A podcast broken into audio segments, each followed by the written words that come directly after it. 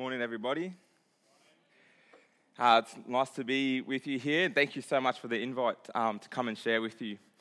And, you know, when Jesus is lifted all the way up, uh, there's some things that change in our lives. And the first thing we realize is that it's through Jesus uh, that we are set free, our chains are broken, we can experience life and freedom in the Spirit. Um, it's through Jesus that we can experience victory, even though it's a bit of a paradox because we know we are victorious, yet we're still struggling in the war of life. And it's through Jesus that we come to realize that there is absolutely nothing that can separate us from his love. And we're going to be journeying through a bit of Romans chapter 8 this morning, so I invite you just to, to open up with me. And I'm just going to read a little bit of scripture and just and just share some of my, some of my thoughts and some of my study on it. Romans chapter 8, Matthew, Mark, Luke, John, Acts. Romans chapter 8. I'm reading from verse 1. There is therefore now no condemnation for those who are in Christ Jesus. For the law of the Spirit of life has set you free in Christ Jesus from the law of sin and death. For God has done what the law, weakened by the flesh, could not do by sending his own Son in the likeness of sinful flesh and for sin. He condemned sin in the flesh in order that the righteous requirement of the law might be fulfilled in us, who walk not according to the flesh, but according to the Spirit. For those who live according to the flesh set their minds on the things of the flesh, but those who live according to the Spirit set their mind on things of the Spirit. For to set the mind on the flesh is death, but to set the mind on the Spirit is life and peace.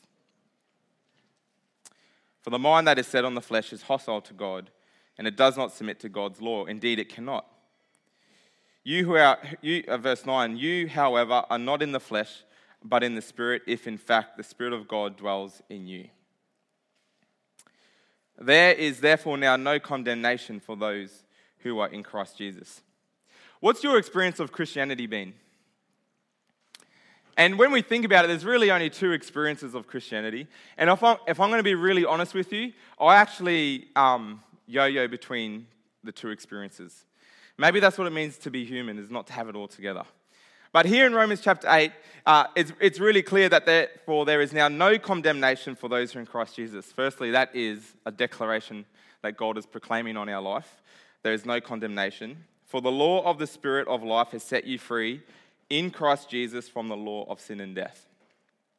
And something we see here is in those verses that I read, there's two opposing laws. There's the law of the Spirit, there's the law of freedom, there's the law of life, and then there's the law of sin, death, and flesh. And, and what we see is these two wars are uh, these two laws are at war with each other. They're like total enemies. They're polar opposites. And, but there, there, there's a, a huge dilemma for the Christian in these verses.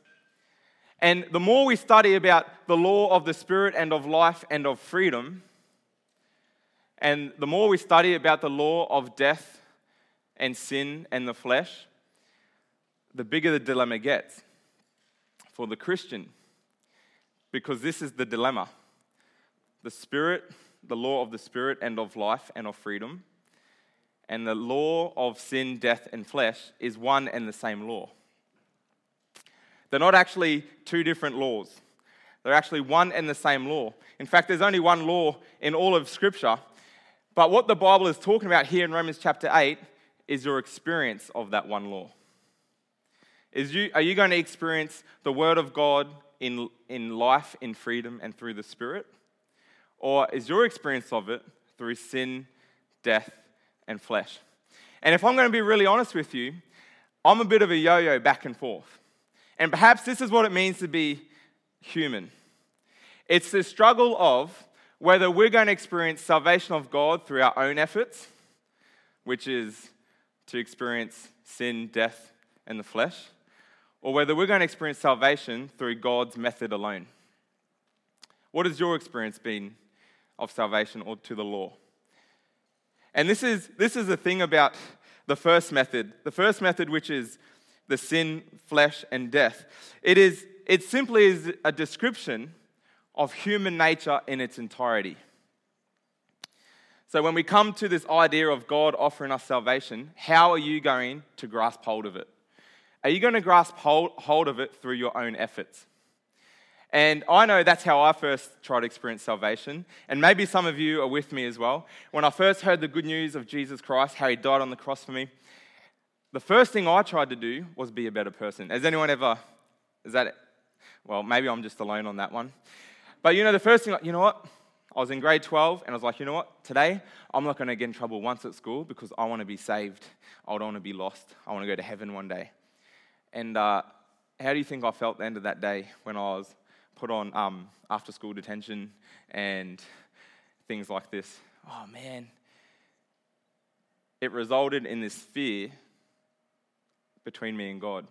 It's right, tomorrow's a brand new day. I'm going to try even harder. And the harder I tried, the more I experienced salvation through this idea of the flesh, which just means human nature, sin, and death. But the second experience of the law um, which is through Christ Jesus, is represents when we experience salvation through God's method alone. And this is the thing about God's method alone. It's not 50% God and 50% human, right? We've all heard the thing like, do your best, let God do the rest. You know, we've all heard those sayings before. And, and um, you know, yeah, God's love is for free, but you've got to look like you want it. And, you know, all these things that just come naturally to us when we think of salvation or the law of God. But when it comes to experiencing the law through the Spirit and through freedom and through life, it actually means it's all of God and none of me. It means when we come to salvation, we experience the law of life and spirit because it's not even just 99% God and 1% me trying to um, come into the law of God or to salvation. It's 100% God and 0% of me.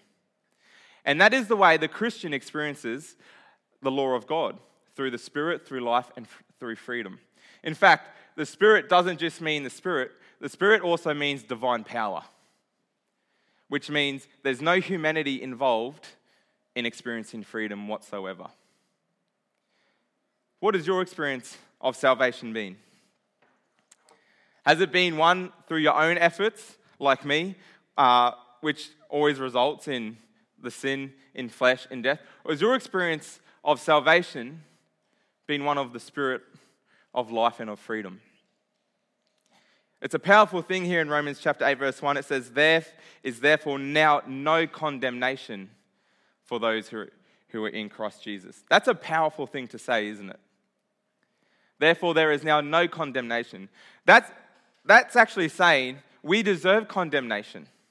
We deserve to experience the law through sin and death and the flesh. But because of Christ Jesus and what he has done for us, therefore there is now no condemnation. You can put yourself aside and rest wholly in Jesus Christ. What's your experience of Christianity been? Working with young people, you know, young people, and sometimes I look out and consider myself young. Only joking, Dale. But, you know, I'm getting old now, my hair's falling out. But one of the things that I, I really see among many young people is this natural human tendency. And the question is, but what if? God's love, we can experience freedom and, and, and life through the Spirit. Therefore, there is now no condemnation. But what if? But what if this happens? And what if I do this and this and this? And what if, what if you know, I make this mistake or that mistake? Has anyone ever asked that question before when it comes to experiencing salvation? But what if? And here there is therefore there is now no condemnation through Christ Jesus, and there is no but what if. It's if you were in Christ Jesus, there is no condemnation. And one of the things um, that we really struggle with, because it's a natural way to think, is that, but I have to somehow be a better person. I have to somehow improve myself. I have to somehow have my life together. And I'm going to be honest with you, I'm, one of the, I'm not a type A personality that can get up 5 a.m. every morning and go to the gym because it was my New Year's resolution. right? I'm the type of person who makes a New Year's resolution and I really am genuine about it, but the next, on January 2, it's like, nah, I'll just stop at Macca's on the way to work and that can be my breakfast, right? That's just my personality. And God's not expecting people who have strong willpowers to be able to sort that, their own life out. God wants us to experience salvation through His Spirit, through freedom, and through life, which means we put ourselves aside and rest wholly in Christ Jesus. Therefore, there is now no condemnation for those who are in Christ Jesus. So, what's your experience of sal- salvation been? Has it been through the law of sin and death and the flesh, or has it been through the Spirit and life and freedom?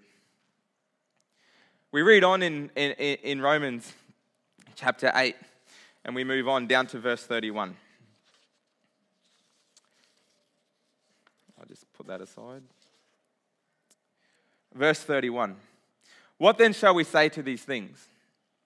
If God is for us, who can be against us? He who did not spare his own son, but gave him up for us all, how will he not also with him graciously give us all things? Who shall bring any charge against God's elect? It is God who justifies. Who is to condemn? Christ Jesus is the one who died, more than that, who was raised back to life. Who is at the right hand of God? Who indeed, um, who indeed is interceding for us? Who shall separate us from the love of Christ? Shall tribulation or distress or persecution, famine, nakedness or danger or sword, as it is written, for your sake we are being killed all day long. We are regarded as sheep to be slaughtered. No, in all these things we are more than conquerors through him who loved us. See, there's a powerful thing about not having condemnation through Christ Jesus. And this is where, in the heart of uh, Romans chapter 8 is really leading to this, this, this, this great climax that we are more than conquerors through him who loved us. Now, if you were to look at your own life, do you feel like you're more than a conqueror? I know I don't.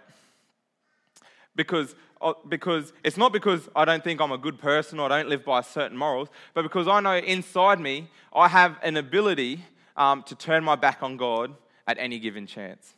I have an ability inside me to, to willfully turn my back on God's will for my life to chase my own, my own plans for my life, whatever that may be.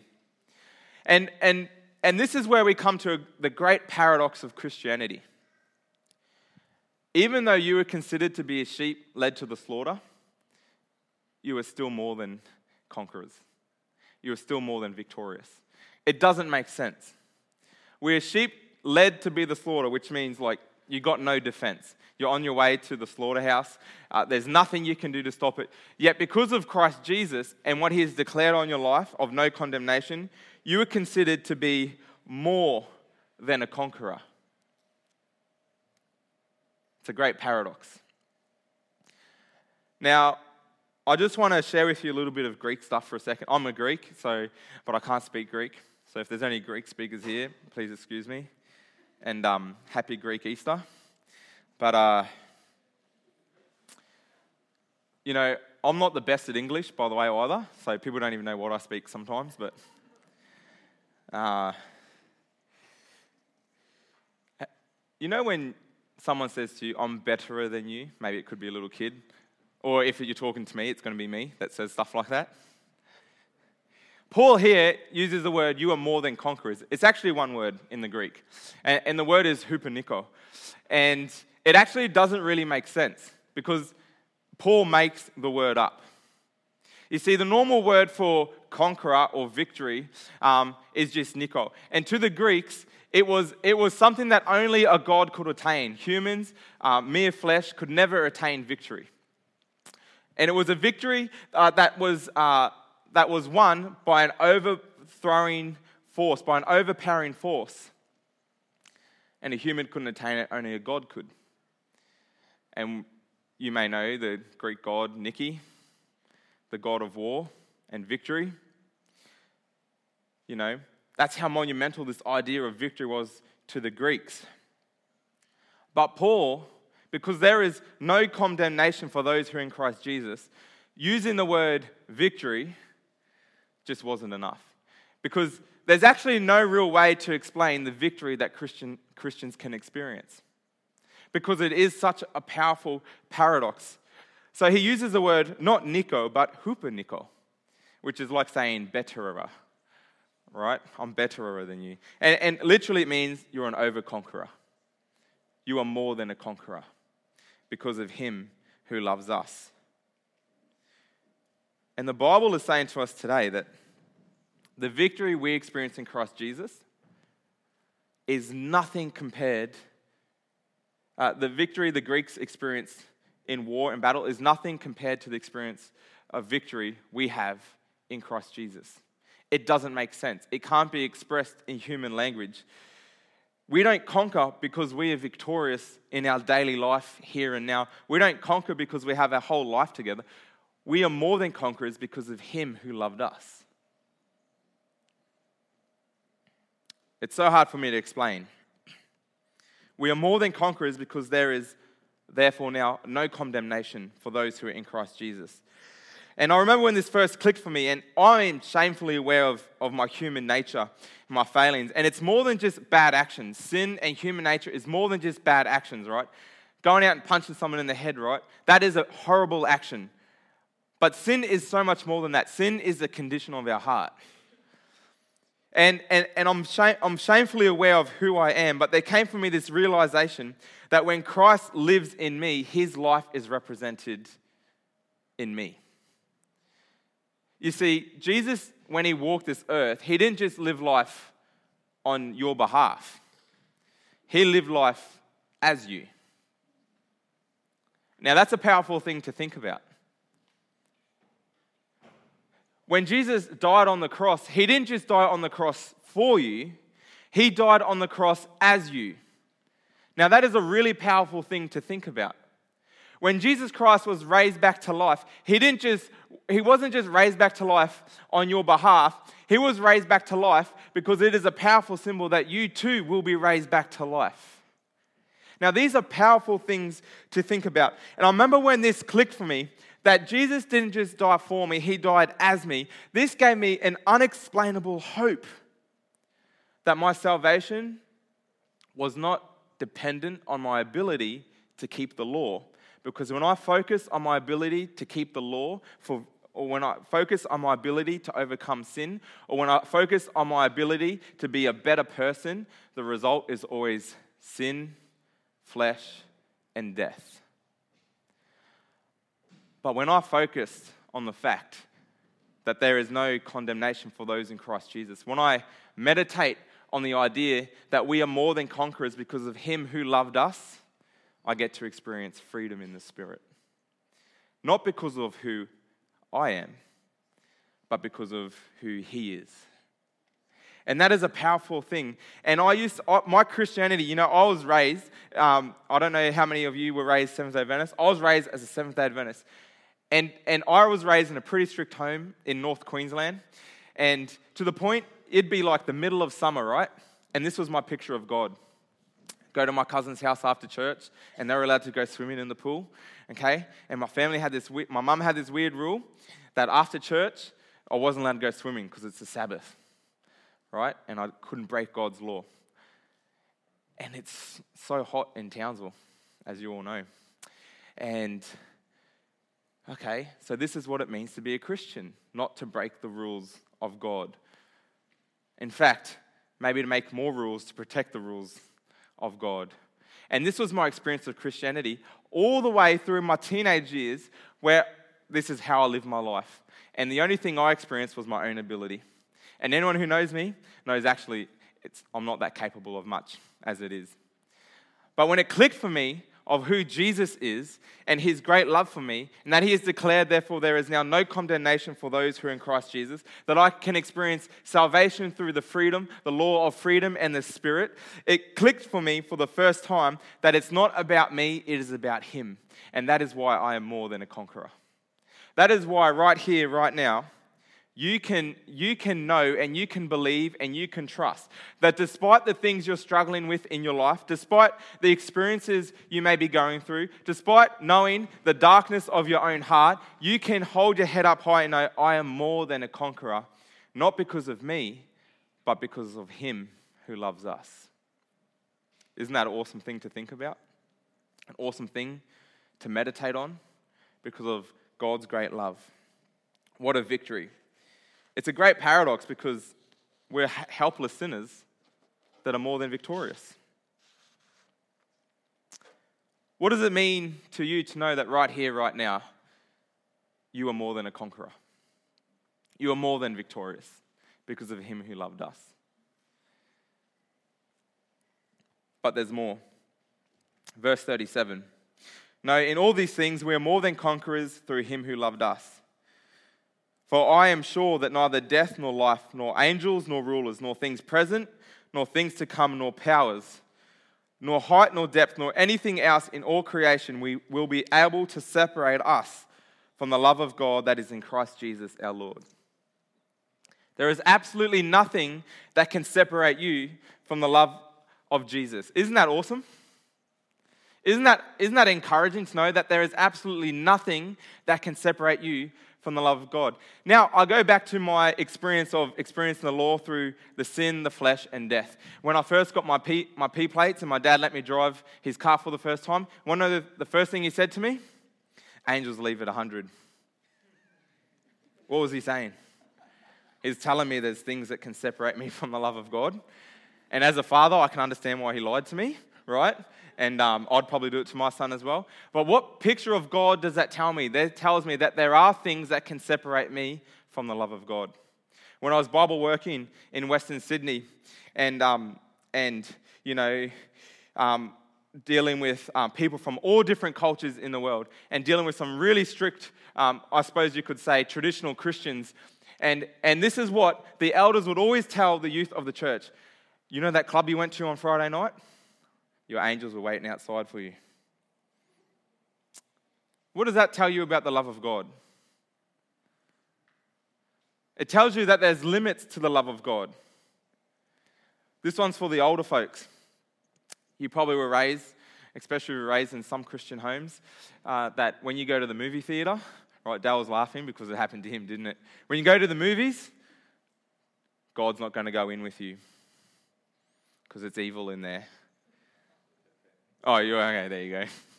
Pastor's daughter. That's right. Right? Now, what does that tell us about the love of God? It tells us that there's limits to the love of God. And when that's your idea of the love of God, the only experience of salvation you will ever have is one through the, through the law of sin, death, and the flesh. But when you come to know that God is the God of love, your entire relationship with Him changes. And when you come to experience the fact that God knows you, yet still loves you with everything He is, you come to realize there's nowhere God won't go. In fact, there's nowhere where God isn't. In fact, to say there is a place or a speed limit or whatever it may be, and I'm not saying go out and do the wrong thing, that's not what this is all about. But to know that there is no limit or no boundary to God's love is what truly changes your life to experience the law of the Spirit and of freedom and of life. To know that God is with me when I walk down the darkest valley, that gives me a motivation to turn the other way. To know that even though sometimes I stumble and I fall, or sometimes I make a decision I know is not God's will for my life, yet to know that God still loves me, that gives me hope to know that God promises never to leave me, no matter what I may be experiencing, whether self inflicted or otherwise. See, because God is love. And that's what makes us more than victorious. And that's why it's such a great paradox to know God's love. Isn't that amazing? There is no limit, there is no boundary to God's love. In fact, there is neither height nor depth that can separate us from God's love. Now, the height, you know, in the Bible days, just like is commonly believed today, people believed in the star sign. Now, today, some people may not take it as seriously as others, you know. Some people just like to read it in the newspaper for a bit of a laugh or whatever. But some people take it really serious to the point where they believe nothing in their life, um, everything in their life is out of their own control because of the fate of their star sign. It was no different in the Bible days. And the height, there is neither height nor depth. The height represents the star when it had the greatest influence over someone's life. In fact, it was your fate. There was nothing you could do about it. You know, if you've ever watched any of those old school movies like Vikings or anything like that, you know, everything's about destiny and fate and everything's out of your control. And this is what people believed back in the Bible days as well.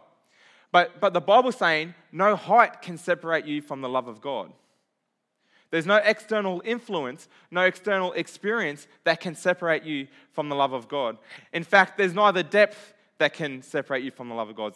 And depth represents when your star sign was at its weakest, weakest point because you were dead. And there's nothing deeper than the grave. If there's nothing higher than the, your stars, there's nothing deeper than the grave. And this is what the Greeks of, of the Bible days believed. And when Paul writes in Romans that there is neither height nor depth, he is saying there's absolutely nothing that can separate you from the love of God, and there's a reason for it. And the reason why there is neither height nor depth that can separate you from the love of God is because Jesus Christ died on the cross. He died on the cross for you. Not just for you, but He died on the cross as you.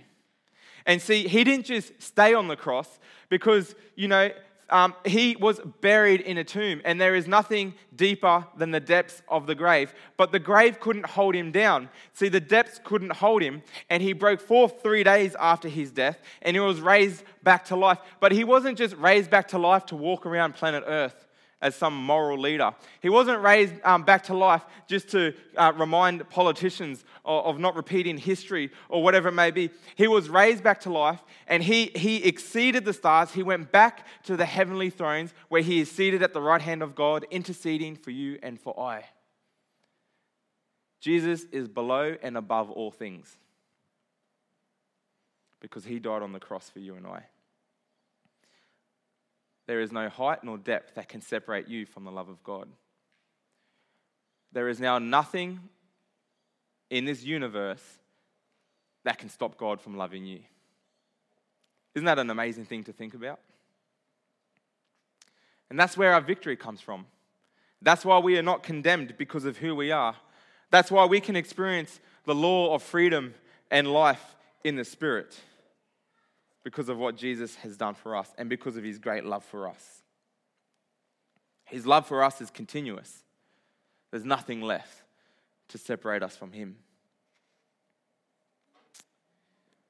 So, what does this mean for your life and my life? Well, I hate to be real simple about it, but the gospel is a simple thing. This is what it means for you and for me. It means, one, right here, right now, there is no condemnation for those who are in Christ Jesus. Doesn't matter how much mud's on your shirt. Doesn't matter how messy your life is. It doesn't matter about the mistakes of your past. There is no condemnation for those who are in Christ Jesus. What does it mean right here, right now, for your life and for my life? It means that we are more than conquerors. Even though we are as helpless as sheep being led to slaughter because of who we are as human beings, we are more than conquerors because of Him who loved us. It means that there's nothing left to separate us from His love. And how do we come to experience this in our daily life? Well, the first thing and, and only thing, which is so simple, and it's too simple for us to accept sometimes, because it takes us to trust in Him despite of who we are. And this is where the dilemma is. Because I won't trust anyone I don't know.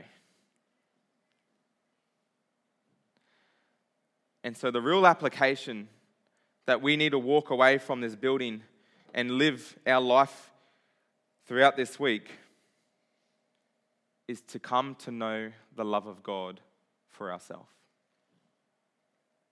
Because when we come to know Him, we learn to trust Him we learn to trust the great paradox that we are victorious saints despite of who we are right here, right now. We come to experience the love of God. It means that when we share our faith with others, we don't share behavior management for them to become better people. We share the love of God. It means when we're filled with doubt because we're focused on our life and the things we're going through. It means, in, despite our feelings, we choose to trust in who God has called us. And He has called us His people. He has called us victorious. He has called us free from condemnation. He has called us to know and trust in His great love for us. And so I want to pray for you this morning. And we pray to our Heavenly Father, Lord, that we may come to experience and to trust what it means to trust in you. To know that, therefore, there is now no condemnation for those who are in you. To realize this great mystery that we are more than victorious, even though we're sheep that are led to the slaughter. To know that there is absolutely nothing left that can separate us from your love. To know, Lord, to know you, the Spirit of freedom and of life, which you have freely given us. To rest in the fact that salvation is not something we can work for or towards, but salvation is something we simply allow you to gift to us. May this be our experience. Thank you. In Jesus' name, amen.